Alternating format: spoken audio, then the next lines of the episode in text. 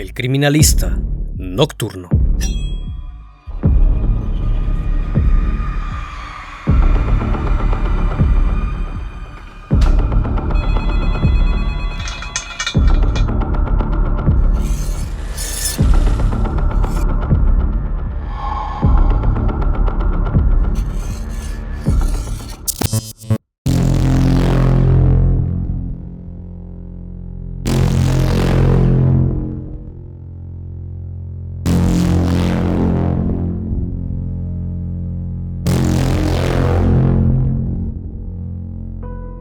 Durante el proceso de una investigación, parte fundamental es el modus operandi, es decir, qué patrones y comportamientos realiza un sujeto desde el inicio, durante y al final del suceso. En muchos casos nos podemos topar ante cosas que nos parecen extrañas, pero todo movimiento siempre nos dice algo y nos da a conocer un poco más de la personalidad del sospechoso. Hay conductas que podemos destacar de otras, y es que depende mucho del desarrollo y el entorno en el que haya crecido el sujeto. En ocasiones las cargas del pasado afectan el presente y son bastantes las personas que de víctimas pasan a ser victimarios, cambiando los roles significativamente, ejerciendo poder y control sobre aquellos que pueden reflejarse en el pasado de ellos mismos.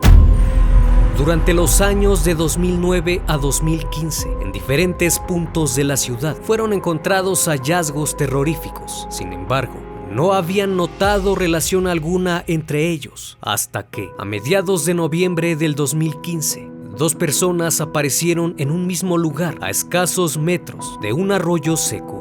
Al encontrar una similitud en todos los casos, las autoridades iniciaron las investigaciones el 17 de noviembre del año 2015, luego de un reporte al número de emergencias en el cual se informó la localización de las extremidades de una persona en el interior de una casa abandonada, ubicada en las calles Novena y Sanabel de la colonia Desarrollo Urbano. Elementos de la unidad especializada de investigación acudieron al lugar para realizar las investigaciones pertinentes. Una vez que se realizó el levantamiento de dichas extremidades, procedieron a buscar el resto del cuerpo. Ya que no se encontraba en la casa, fue hasta 48 horas después que se logró la localización de un torso que tenía un corte por la mitad y diversos golpes en la cabeza. Fue hallado en un arroyo que se ubica a solo una cuadra adelante en la calle 11 con esquina Álamos. Al interior de una llanta de camión, arriba se encontraba la parte delantera de un triciclo.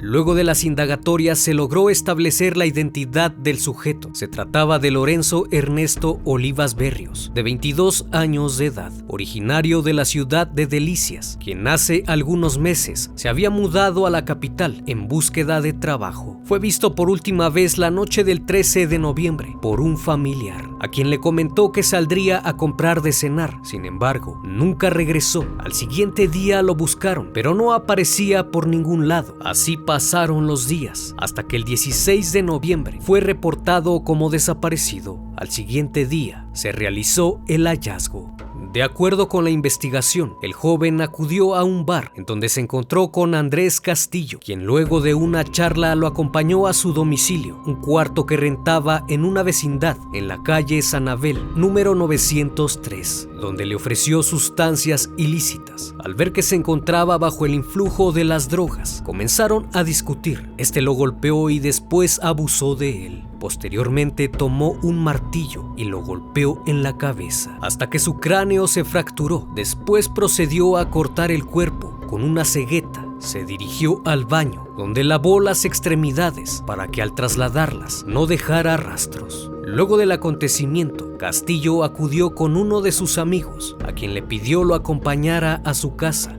ya en el lugar le confesó lo sucedido. Sin embargo, amenazó al joven con hacerle lo mismo si no lo ayudaba a ocultar los restos. Al verse obligado, trasladaron el cuerpo al arroyo. No obstante, al regresar al domicilio, Andrés obligó al testigo a tener intimidad. Luego lo ayudó a limpiar y a pintar las paredes, ya que se habían manchado de sangre. Al transcurso de unos días, desalojó el cuarto que rentaba. Luego le pidió asilo a otro de sus amigos, el cual habitaba en la calle 11, número 6841, en la colonia Desarrollo Urbano, donde se albergó. Posterior a eso, el 13 de diciembre del mismo año, fue hallado otro cuerpo en el mismo arroyo. De igual forma, se encontraba al interior de una llanta. Había sido cortado únicamente de las piernas, las cuales se encontraban envueltas en una cobija. Lo inquietante fue que arriba del cuerpo fue colocada la parte trasera del mismo carrito de juguete que se había encontrado en el primer crimen. Esta vez se trataba de Daniel Alfonso Rodríguez Morales, de 22 años, de apodo El Troya, quien fue visto por última vez caminando por la calle unas horas antes de su hallazgo. De acuerdo con el reporte de la Fiscalía, Rodríguez Morales fue agredido la noche del 12 de diciembre al interior de la casa en la calle 11, donde vivía Castillo desde hace un mes. Durante una reunión que tenían, comenzaron a discutir, pues se encontraba bajo el influjo de las drogas. Golpeó a Daniel en la cabeza con una roca hasta que lo privó de la vida, en presencia del joven que le había ayudado anteriormente a deshacerse de la primera víctima, así como en presencia de su anfitrión. Al ver tal suceso, amenazó a ambos de que les haría lo mismo si decían algo. Entonces sacudió por la misma cegueta que utilizó para cortar los cuerpos. Posteriormente lo trasladó en una carretilla en la que cargó los restos hasta el mismo lugar donde un mes antes había dejado a Lorenzo Olivas. Al analizar los cortes en ambos cuerpos y al ver la posición de los mismos, así como el hallazgo del mismo carro de juguete, se determinó que indudablemente habían sido cometidos por la misma persona.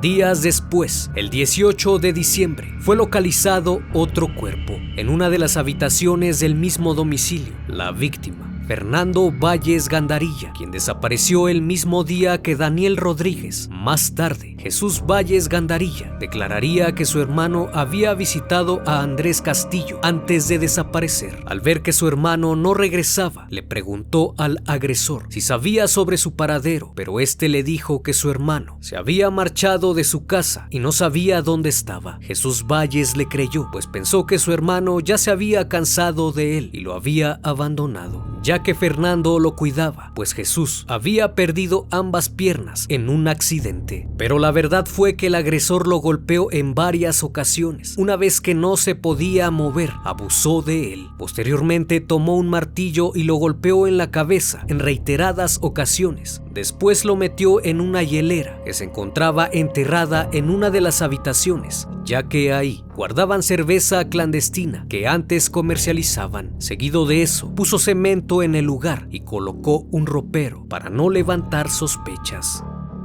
En este punto de la investigación era preocupante la serie de sucesos que estaban ocurriendo en esa colonia que los llevó a centrar toda la atención posible para esclarecer los hechos. Nadie se imaginaba que Andrés Castillo era el responsable de tales actos, hasta que la mañana del 5 de enero del año 2016, la policía detuvo a Andrés Castillo, de 35 años de edad, en la colonia Vistas de Cerro Grande, en el municipio de Chihuahua, Chihuahua, por posesión de cristal. Se encontraba en esos momentos trabajando como albañil en una construcción. En el interrogatorio se dieron cuenta de que el sujeto vivía exactamente donde habían ocurrido los crímenes, así que le cuestionaron sobre dichos acontecimientos. Una vez que vio que lo iban a investigar, confesó haber privado de la vida a tres personas, las cuales se habían encontrado cerca de la misma zona donde él habitaba. Al día siguiente, 6 de enero de 2016, la Fiscalía General del Estado dio a conocer la detención del probable sospechoso vinculado con el asesinato de tres hombres desmembrados hallados al sur de Chihuahua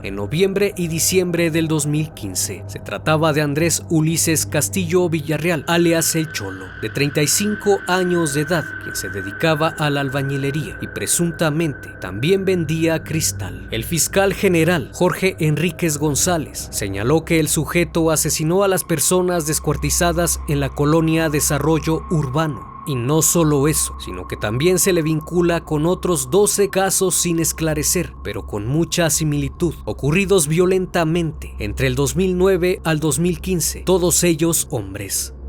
De acuerdo a las investigaciones, utilizaba siempre el mismo modus operandi. Las víctimas eran seducidas con la promesa de consumir algo de cristal. Después iban al domicilio de Andrés Castillo. Una vez bajo sus efectos, los golpeaba con un objeto contundente en la cabeza. Luego de eso, abusaba de ellos. Posteriormente los asesinaba. Tomaba una cegueta, misma que fue usada para todas sus víctimas, y procedía a cortar las extremidades para finalmente esparcir sus cuerpos en lugares abandonados. En algunas víctimas fueron hallados carros de juguete que en un principio se pensó podrían tener relación con el robo de vehículos en la ciudad, pero luego de varios interrogatorios algo que llamó sumamente la atención de este caso fue lo que Andrés Castillo declaró, pues mencionó que de niño había sufrido abuso por parte de una persona. Una vez que terminaba de estar con él, el atacante le obsequiaba un carro de juguete para que no dijera nada. El carro era muy similar al que dejó cerca de sus víctimas, lo que indica que posiblemente los carros de juguete representaban los regalos que le hacían de niño, evidenciando una carga emocional que va arrastrando desde su infancia y que en determinado momento pasó de ser víctima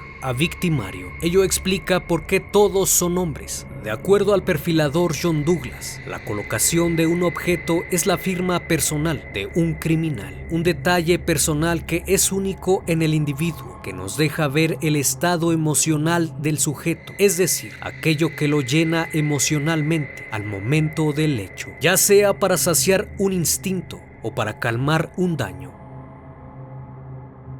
En el cateo de los dos domicilios se lograron obtener pruebas importantes que más adelante en el proceso sirvieron como evidencia para el esclarecimiento de los hechos. Al interior se encontraron cobijas y trapos en las que estaban enredados los cuerpos, así como bolsas de polietileno que contenían las extremidades encontradas, guantes de látex, manchas hemáticas localizadas en pisos y paredes, pintura con la que trató de cubrir huellas, así como la cegueta metálica con la que cercenó los cuerpos y la que días después había pintado en color verde para disimular las manchas hemáticas. Se encontraron también las partes del juguete infantil que dejó junto a los cuerpos. La carreta que utilizó para el transporte también fue hallada zapatos en color negro y la credencial de una empresa de seguridad privada con fotografía a nombre de Andrés Ulises Castillo. Todos los objetos que se encontraron tenían manchas de sangre. Una vez que se realizó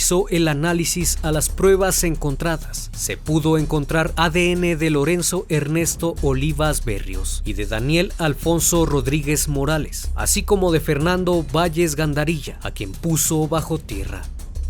Durante la audiencia de vinculación a proceso, un testigo declaró ante el Ministerio Público que fue agredido por Andrés Castillo. Dicho testigo fue el joven a quien pidió ayuda para tirar los restos al arroyo. Este mencionó que Andrés se presentó en su casa en la madrugada para solicitarle un favor. Mencionó que se encontraba agitado y ebrio al entrar a su domicilio. Vio el cuerpo a la mitad de un sujeto en el baño. Luego lo amenazó que si no le ayudaba sería el próximo, añadiendo que no era el primer crimen que cometía, ya que le dijo que era un asesino en serie y que si estaba en libertad era porque nunca había dejado cabos sueltos. Una vez que lo dejaron en el arroyo, le confesó al joven que le gustaban los hombres y que si había acabado con él fue porque se quiso imponer en la intimidad. Luego de contarle esto, abusó de él, dejándole muy en claro que después del acto tenían que ser inseparables y que si él notaba distanciamiento, lo tomaría como una traición situación que se pagaba con sangre. Tras esto, el imputado le dijo a su víctima que a él le gustaba asesinar por placer y que siempre hacía un trabajo limpio, por eso no lo habían agarrado. Una vez que vio todas las pruebas en su contra, decidió confesar algunos otros crímenes que según la fiscalía podría tratarse de 20 personas a quienes privó de la vida. El perito en psicología forense mencionó que Andrés Castillo es un psicópata desordenado cuyas características son impulsivas y desorganizadas, no únicamente en los delitos, donde dejaba mucha evidencia, sino también en su vida personal. Finalmente, el 5 de diciembre del 2017, al término del juicio oral, el agente del Ministerio Público presentó pruebas sólidas, como periciales, testimoniales y de genética. A pesar de confesar haber cometido por lo menos 12 asesinatos, solo se le comprobaron 3 y un abuso, por lo que fue sentenciado a 120 años de prisión.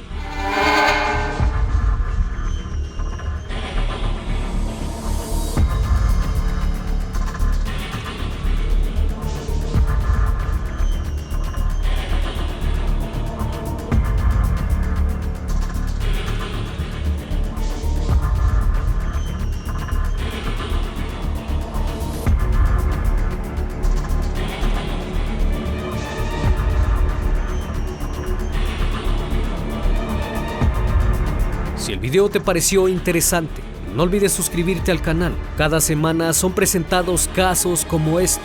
Cada caso es presentado con el mayor respeto posible. Esto es El Criminalista Nocturno. Hasta la próxima emisión.